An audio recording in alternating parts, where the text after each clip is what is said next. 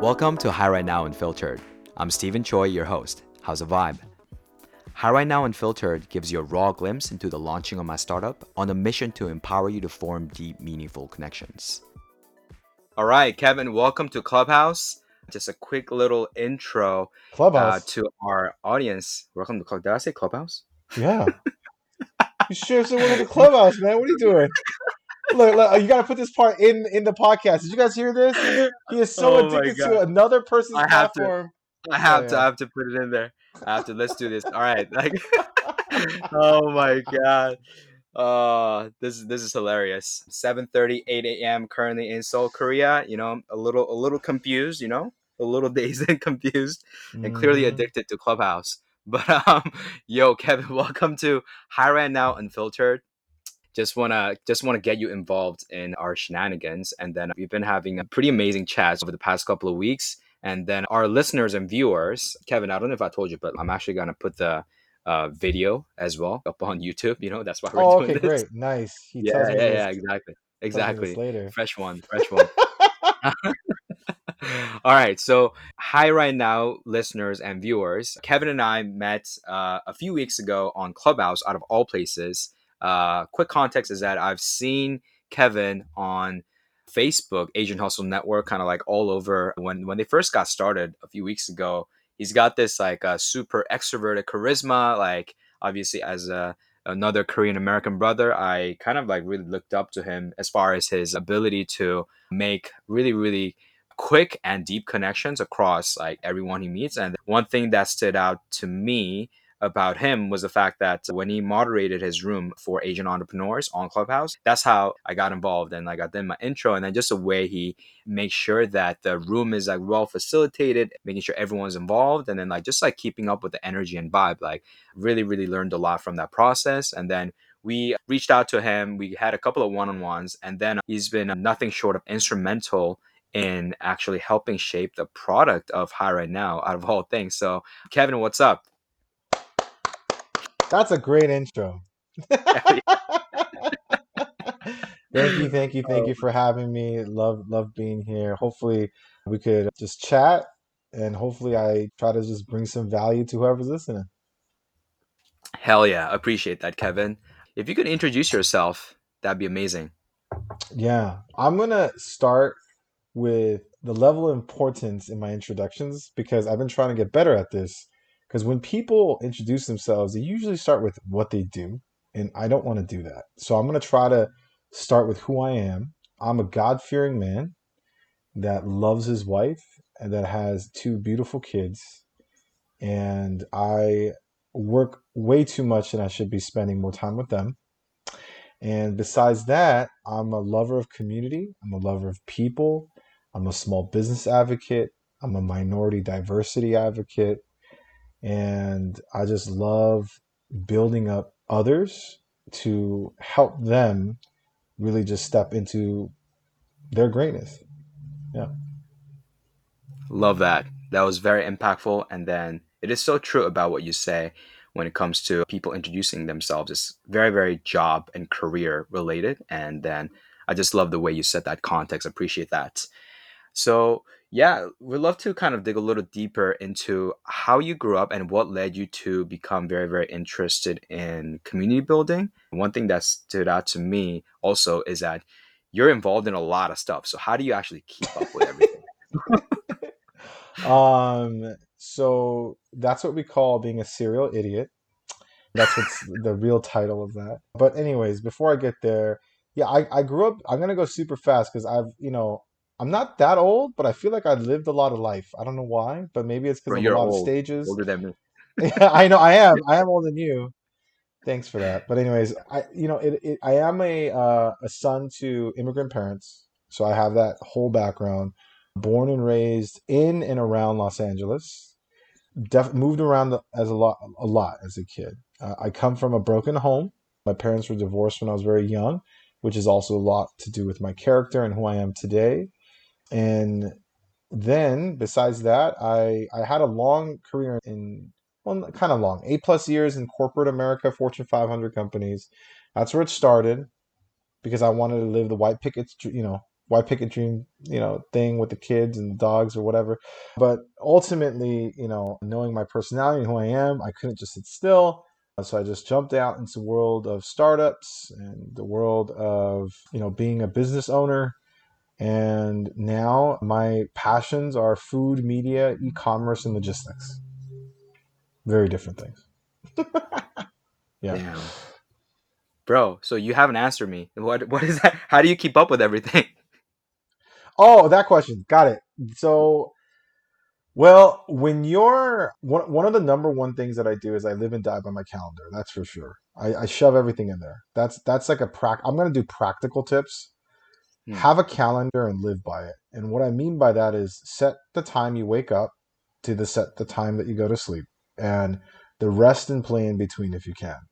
I'm not perfect in this, but at least Monday through Friday, I try to be. And Hmm. the weekends are a little bit more free and flexible, but I'd like to be more focused even then. But and having boundaries. Boundaries is really important. And what I mean by that is you're going to be able to tell, like even for me, like what is too much or too little. You're going to feel it and be honest with yourself when you can't handle the amount that you've given yourself. So create those saved, healthy, like mental, physical boundaries, spiritual boundaries, where you have to say no to stuff to just keep sane because there's so much stuff going on. So, for example, Friday to Sunday, so Friday night, 6 p.m., I try to just turn off all work. So that's like my hard stop. And I don't turn on work till Monday, 9 p.m. or 9 a.m. Sorry. Um, I just won't start work until 9 a.m. on Monday. So everything Mhm. else in between that is just no work time. And it's been healthy for me. And then that's that's just that's just my two big t- tips that I do is live and die by the calendar and set some strong boundaries. Yeah. Gotcha. Love that. Yeah, as I I guess as I execute my vision and build my company as well, everything revolves around my calendar as well. And then if it's not on my calendar, I just don't, you know, I don't know about it. So really integrating like your personal life with your pers- professional life and put everything into one place so it's like very easily manageable. I think I think that's that really is the vibe. I just wanted to take a step back a little bit and then uh, dive a little deeper into your background. Clearly, as a as a super community builder, I'm curious. Like, is that is your interest in community building? Does that come from uh, your desire to elevate your business to the next level? Like, did it just come to you in your professional career at one point, or did something that happened to you in your early childhood shape the way you are, and then kind of led you to that point? Yeah. I wish I could have like a smart answer to this. like I wish I wish I was just like, yeah, because community, you know, builds more revenue, blah blah blah. I wish there was like an actual method to some of the madness that I've created in my life. And what I will tell you is it's more of what you said, the last thing you said, which is when I Mm, was young, when you move around a lot, you don't get to have a lot of friends. So you have to pick up something that you didn't even realize you had to learn, which is uh, being adaptable and being able to engage and go deep quickly. You know, the fact that I was able to learn that when I was young, honestly, it's a miracle. I could have just become an, a hermit or an introvert, like really introverted because I was too scared to go out or something. But it, luckily, it didn't happen that way. It had the reverse effect. When I went into a new city and I had to make new friends immediately, I'll just jump right in. I would go look for the loudest, most fun-looking people, and I'll just jump right in. And that's what I that's what I did. And so, and by doing that, and sure, it, it not all the kids are nice, not every time, but it definitely helped me to continue to be a very extroverted person. That's also hmm part of just who I am, my genetic makeup, I guess. But um, and that also led to some of my superpowers, I guess, and my strengths is I can make friends with a rock, you know, like anything. I yeah. can make friends with a piece of paper. And so because of that, I think it definitely did help me out in business, but it wasn't planned that way. Yeah. Love that. I resonate with that because yeah, I share um, that background of just moving around a lot, always having to make new friends, and then otherwise you're just you're just a loner, right? Yeah. Appreciate that. Yeah, Kevin, if you can tell us a little bit more about um, the kind of the kinds of communities that uh, you've been building, and then how how you're building them, and then like some of the secrets and I guess like the hows of like how you were able to start them and then like get them to um, this level that they are at right now. Yeah, yeah, hundred percent. I think community building in any community is super important. The way I went about it my decisions of how I did it, and I'm just going to speak with my experience instead of opinions, which I think is the best way to share. Huge tip for anyone out there listening. So, in my experience, I wanted to build communities where I could bring value because I really found that in the service of other, there's life for me. And so, I really wanted to focus on that and hone in on that. And so, small businesses, small business advocacy became a thing for me, especially during COVID as well where I really wanted to meet with other business owners and just give them whatever resource I got to see if I can help them out. Obviously, because of my like who I am and my upbringing, definitely gravitated gravitated towards the AAPI, BIPOC, you know, people of color, and really focusing on diversity initiatives and minority initiatives, and just really wanted to build those communities as well and empower those communities because we just have like the same background, whether you're Korean, Japanese, Filipino, you know, wherever. Like immigrant background, you, you just grow up a certain way, right? So yeah, I really gravitated towards that as well. I think one of the one of the most powerful things that I learned from a mentor. This is stuff that I learned from other people, right? I don't, I can't make this stuff up. So I, I always uh, suggest people to go learn from other people. The number one things that helps grow an environment is having an invitation culture, creating an atmosphere of invitation is extremely important. And that is simply whether you're brand new or whether you're always been in the group, you still treat it like there's nothing but newcomers in the room to make everyone feel welcome. No inside jokes, no, aha, you know, last week, et cetera, et. You just treat everyone like they're new. And if you I do that, that, yeah, and if you do that, and if you're whether it's a platform, whether it's whatever, if you can create that accessibility, that welcomeness, that warmth every single time and consistently, your community will massively grow. That's amazing. So you started these communities back before pre-corona days and then I remember last time we chatted like you said you started doing like a lot of shifting a lot of your efforts online obviously because because you had to. Can you tell us a little bit about like some of the contrast some of the different approaches that you implemented to grow those different types of communities at those different levels? Yeah pre-covid right? Yeah pre-covid it was everything was face to face i did a lot of google meetups. I went to a lot of meetup groups met random people. I did a lot of conferences tons of conferences in different fields what's interesting about conferences is you're going into a big atmosphere with so many people in the same industry. So it's still different than online meetings and online networking because you're meeting so many people in like similar industries. So, mm. anyway, so that was really cool. I did some public speaking there. Other than that, I did a lot of just uh, personal networking, whether it was like dinners, lunches. Nothing was super regular, but I held events throughout the year with different organizations just to I was always trying to do something new, trying to meet more people. So and I've been in several different industries, so it really depended on the industry, but I used to travel a lot too because of it. So previously in my manufacturing industry, I think I was flying around once a month and having different types of events and it was a lot of fun. I mean, it was a lot of fun. I loved meeting people. Like that's what I did. So when COVID hit, yeah, I had a panic attack because I was just like, what? You know, like, I, what am I supposed yeah. to do now? You know, because I was so used to in person meeting. And I always repeat this before 2020, I wasn't on social at all. People Man. don't even realize that. And then when you, if you guys see me today, you guys will think I've been on Instagram, Facebook, whatever forever. I have not. It used to be a photo album. That was it. No way. Yeah. Gotcha. I see over the past year or so, what have you done, I guess, differently other than hosting these events online that really like helped you kind of strengthen the bonds within your community?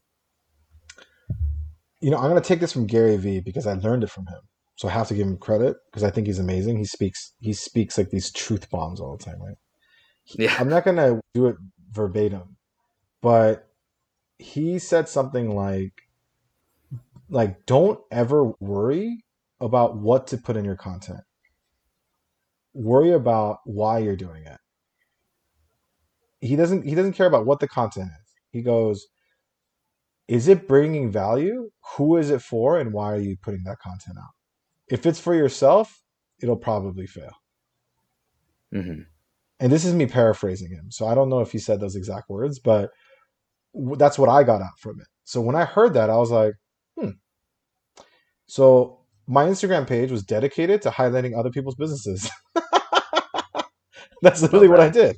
So like I would go eat something, highlight them. I would go hang out with a different type of business, highlight them. I would be in a, a, a virtual meeting and they'd be like, hey, you know, I have this big event coming. I'm like, yeah, shoot me over the fly. I'll put it on my Instagram. I would do like SBA events, try to help small businesses. Here's some information for small businesses. Hmm So I started just putting up content, hopefully that would just bring value to others. And then I started putting content that shows like more stuff about who I am, just so people Mhm. just know me a little better. And I started just connecting. And then and then even in Facebook, again, value forward. I mean, people throw around that word value like all the time now. But Yeah. you have to really, really sit back and understand what that means. You know, even and I get it, we're humans, so it's not gonna be perfect. But try your best not to do something for yourself for once. Let's try it. It feels pretty damn good. Yeah Mm-hmm. Mm-hmm.